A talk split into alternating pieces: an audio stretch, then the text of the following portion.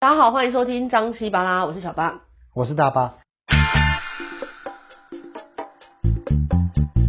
延续我们上个礼拜的话题，上个礼拜讲到婚姻了嘛，所以我们这个礼拜要来讲到小朋友，但这次的主角我我们是小朋友，嗯，我们要来聊我们跟上一代的关系，嗯，对，为什么会聊这个话题？是我前几天看到一篇文章，然后这个文章的作者他是一个男生，他写了一篇。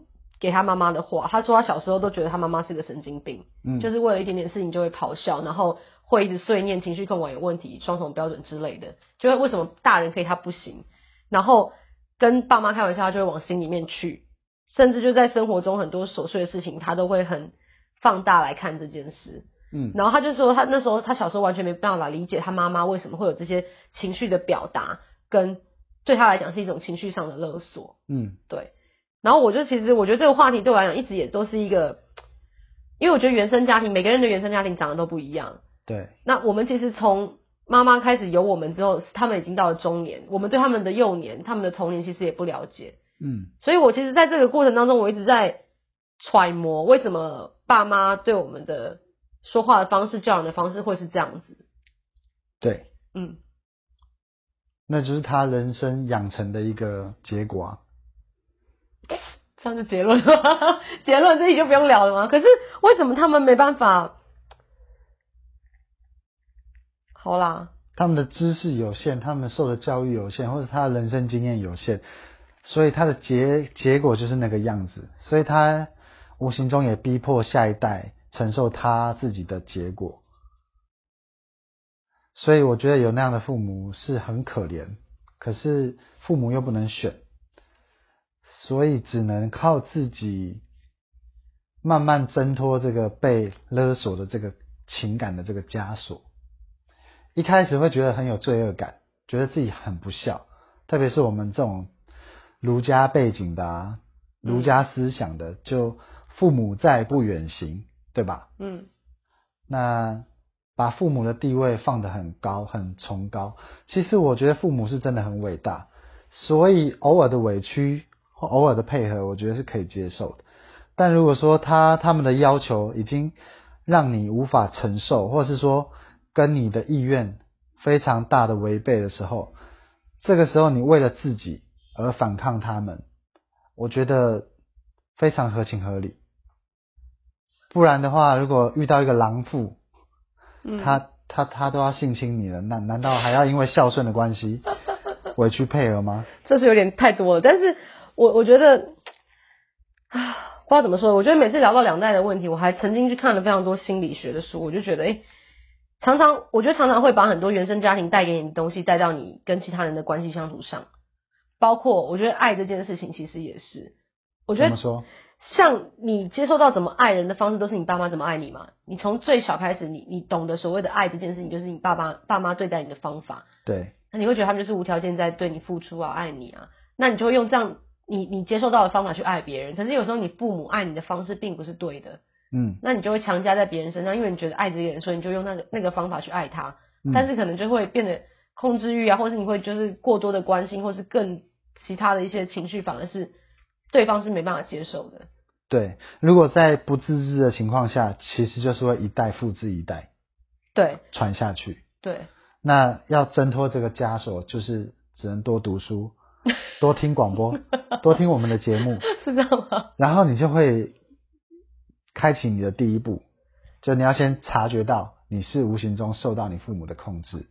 嗯，我不我不知道，像你你你觉得你跟你父母的关系是怎么样的？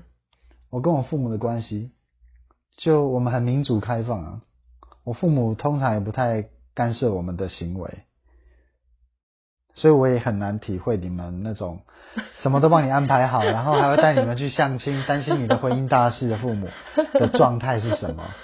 其实我也很难理解，可是他们就是觉得这是他们人生中最重要的事情。对，他他们就跟我讲说，哦，如果你今天嫁了一个好人家，他身身上的重担就可以卸下了。他现在人生最大的目标就是把我嫁掉。那我们也常常因为这种事情起争执，是。然后我不是有跟你讲，就是他们常常会叫我去相亲啊，然后帮我安排东安排西的，然后我就去了，因为我觉得好，我我不想要让他们不愉快。是。可是其实去了之后，就是我不愉快，是。然后几次下来之后，我就跟他们说，拜托不要再安排了，因为我根本就，我觉得那个前提就是我已经带着一个不愉快的心情去认识这些人，你要叫我怎么有跟他们有下一步的关系？对，所以我就觉得，其实像婚姻这件事情，如果今天爸妈不这样逼的话，搞不好我我也不会觉得这件事情的必要性有那么高。嗯，他就把他们灌在他们的身上是一个重担，你就觉得哦，好像你今天没结婚就是非常的不孝啊，然后怎么样怎么样，就会有各种情绪在里面。嗯，就没办法很单纯看这件事情。那你自己有静下心来想过吗？你到底需不需要这个婚姻？或是也许你耳濡目染，从小到大，其实你就已经变得跟他们的想法是一样的。你其实也觉得没结婚就是不完整，那你也在追求自己的婚姻的对象。我觉得这也没什么不好，就是你受他们的观念影响，然后你也变成了重视婚姻的人，然后你也会想要有一段婚姻，这是好的。那至于有没有找到可以结婚的对象，你也要知道这个不是能强求的嘛。嗯。那至于他们逼你去相亲，如果你真的不喜欢的话，你可以用很多方式啊，你不一定要跟他们争吵啊，你可以用尿遁很多方式，比如说什么？比如说你公司有事要忙啊，时间不能配合啊。但他们已经都知道我的生活作息，而且现在 working from home 每天都看着我，然后就叫我去，好，我赶快帮你安排个什么。那个某某阿姨又说，哦，哪里有什么什么可以去认识一下，就超烦的。我们今天其实没关系，他们总有一天会走的。对，什么东西？不会烦那么久。不过我我真的觉得两代之间有太多的问题点是。他们的生长背景跟我们的生长背景其实是完全不一样的。对，所以我们我们这一代的我们这一代的生活的方式跟他们那一代生活方式也是不同的。对。可是他们却要把他们自己一直以来习惯的生活方式灌在你的头上，跟灌灌在你的生生命当中。嗯。我觉得其实是对我们来讲是一个非常大的枷锁。你知道这要怎么破除吗？怎么破除？你必须要在他们面前像个大人。比如说怎么样？比如说让他知道说你现在是有能力。工作赚钱，你有能力自己养活自己，甚至你有能力可以孝敬他们，然后各方各面你都可以自己处理的很好。可这些事情其实我都做了啊，我现在也是经济独立自主啊，然后我也都是可以孝敬他们。就是我其实觉得，不管你今天做到什么样的程度，你在他们面前就还是他们的小孩，你永远都长不大，他们就觉得你永远都有有事情他们需要担心。那他们需要担心你什么？就是婚姻也好啊，或是各种大大小小的事情啊。那你就问他嘛，你担心我的婚姻，但是我结婚之后，你有办法保证帮我跟先生的关系处理的很好吗？这件事情我们昨天看新闻的时候发现，就是昨天刚好看到那个何如云的访谈，嗯，然后她就是结婚嫁了有钱人，然后后来又离婚，然后老公甚至换了锁不让她进去。我看到之后马上给我爸妈机会教育我说，哎、欸，你看你们不是说要去嫁个有钱人吗？然后不是怎样怎样怎样吗？那你看他有比较好过吗？那我爸妈就会有说：“哎呀，我们是大概用安内嘛，你别他还肉嘛。”我就我就觉得他们的、啊、是不用烦恼，没错啊。可是他们他们就会认为他他们没办法帮你安排到你结婚之后的关系啊，所以他们为什么要干涉那么多？你就跟他说，你结不结婚，或者是你跟谁结婚，都是你自己的选择啊。那嗯，后果怎么样，你自己会负责，甚至是你现在已经够大了。不管遇到什么问题，你自己可以处理。那他们也不可能陪你走一辈子，因为他们一定比你先走。他们就是这么认为，就是他们认为他没办法照顾我一辈子，所以他们要找一个可以照顾我的人。所以就是你懂，他们的观念是这样，他们觉得女儿嘛，就是要嫁人，那嫁了这个人一定就是要可以照顾他的女儿。你懂我意思吗？就是。对，可以照顾他的女儿，那也只能是希望啊。他们也不能保证他们提供的相亲对象是啊，一定会照顾你一辈子啊。是啊，但他们就是非常有把握，觉得他们做的都是对的。我觉得这件事情我就没办法理解。这种爸妈，我只能说你就是应付应付啦。怎么应付？当想办法应付啊。讲的时候就嬉皮笑脸跟他笑吗？重点是你心里可以不需要有罪恶感，就是当你没有照着他们的意思走的时候，你的罪恶感就可以省下来。因为你知道他们的性格就是习惯用这样的方式去控制你。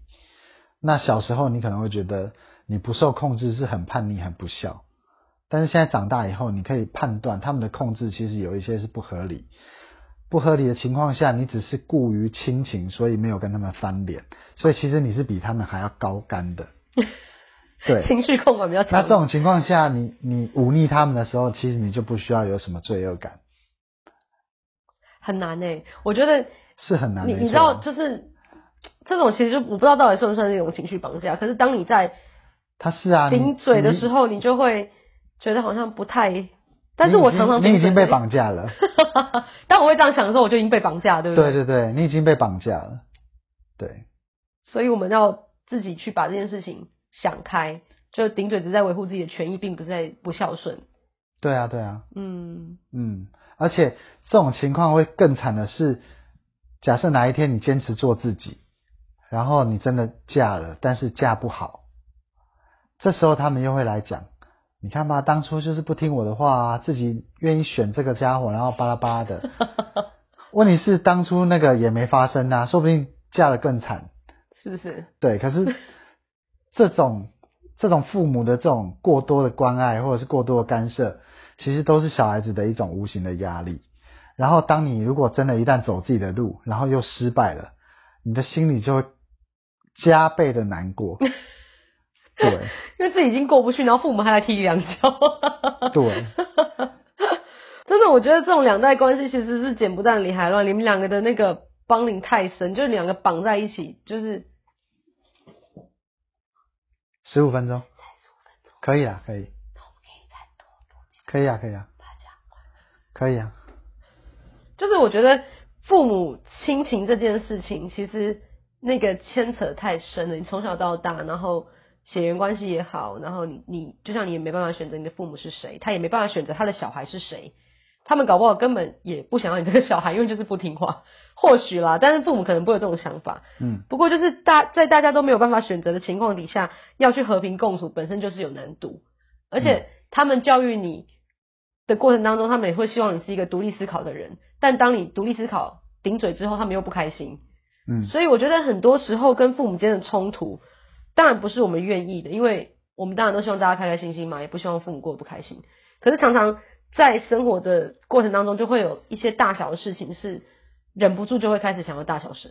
其实我觉得这是父母要学习的，他们要认清一个事实，就是小孩子虽然是你生的。但是他们的人生是要他们自己过，他们自己决定，自己承受，你不可能帮他承受，所以你只能在他还不懂事的时候灌输他观念，正确的观念。但一旦当他有自由意识，长大之后，我觉得就要学着放手，然后做一个后盾，支持他就好，不要想说为了他好，所以很多事情要干涉。我觉得我们这一辈的父母跟上一辈父母其实就已经有很大的差异性了，在教养上面。嗯，那当然我们也会，其实我毕竟我还没有当父母，我觉得那个落差只是在于，真的当了父母之后，可能没有像我讲的这么简单。或许我也会想要去控制我的小孩，或许我也会想要说，哎、欸，你不要跟我顶嘴之类的。我觉得你有很大成分会复制你妈的 的模式，因为你没有其他可以学习的对象，你知道吗？有，我身边很多妈妈啦，我的同学们，我的好朋友们，交交那么深吧？我懂你的意思啊，所以这也是我一直在避免的一件事情。不是说我今天我妈不好，我觉得我妈是一个非常好的妈妈，她其实把小孩子都带得很好。但是有吗？有啊，没有吗？没有吗？有啊，哦，如果以世俗的观念来讲，我觉得有啊，就三个小孩都念大学啊，然后都有一个正当的工作啊，然后现在只是有一个结婚，有两个小孩，两个还没结婚而已，就是还是有一些。但我觉得重点是，重点是我觉得我们都试图不要成为我们的父母，但是我们在当父母的时候，我们又会很容易的变成我们的父母的那个样子。所以要时时的反省啊，自我警惕。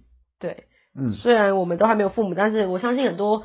在那个耳机前面的你们是已经当爸妈的，不好意思哦，让你们听我们这两个没有经验 或是经验很弱的人说教。对，但还是跟大家分享一下，我觉得两代之间的一些情绪的勒索也好，或是情感的绑架也好，其实是对于现代人是很大的一个包袱。那你妈除了叫你相亲之外，还有什么？她目前最大的心愿就是我赶快嫁掉，然后她就是逼我去相亲。之前还有念到工作，但现在工作稳稳定定的，所以就还好。嗯，就是你知道他永远都有事情要担心。今天就算我今天结婚了，他可能就开始问我什么时候生小孩。嗯，小孩生了就小孩知道念什么幼稚园之类的。我觉得父母永远都有担心不完的事情。对啊，真的。对。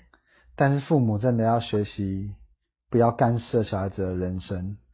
虽然我知道你们很有经验，然后人生吃过的盐比我们走过的路多很多，可是时代不同，而且每个人的命运啊。性格也都不同，你很难用你的经验去套用在你的小孩身上，真的不一定会准。我觉得这一集会不会叫做干掉父母？但其实也没有了，我们只是想要来聊聊，就是我们在生活当中遇到很多的困难点，其实是来自于自己的家庭，所以才会想要聊这一集。但是我相信有每个人家家有本难念的经嘛，每个人遇到的状况都不一样。那也希望我们的故事可以让大家接近。嗯。好，今天的张西巴拉到此结束，拜拜，拜拜。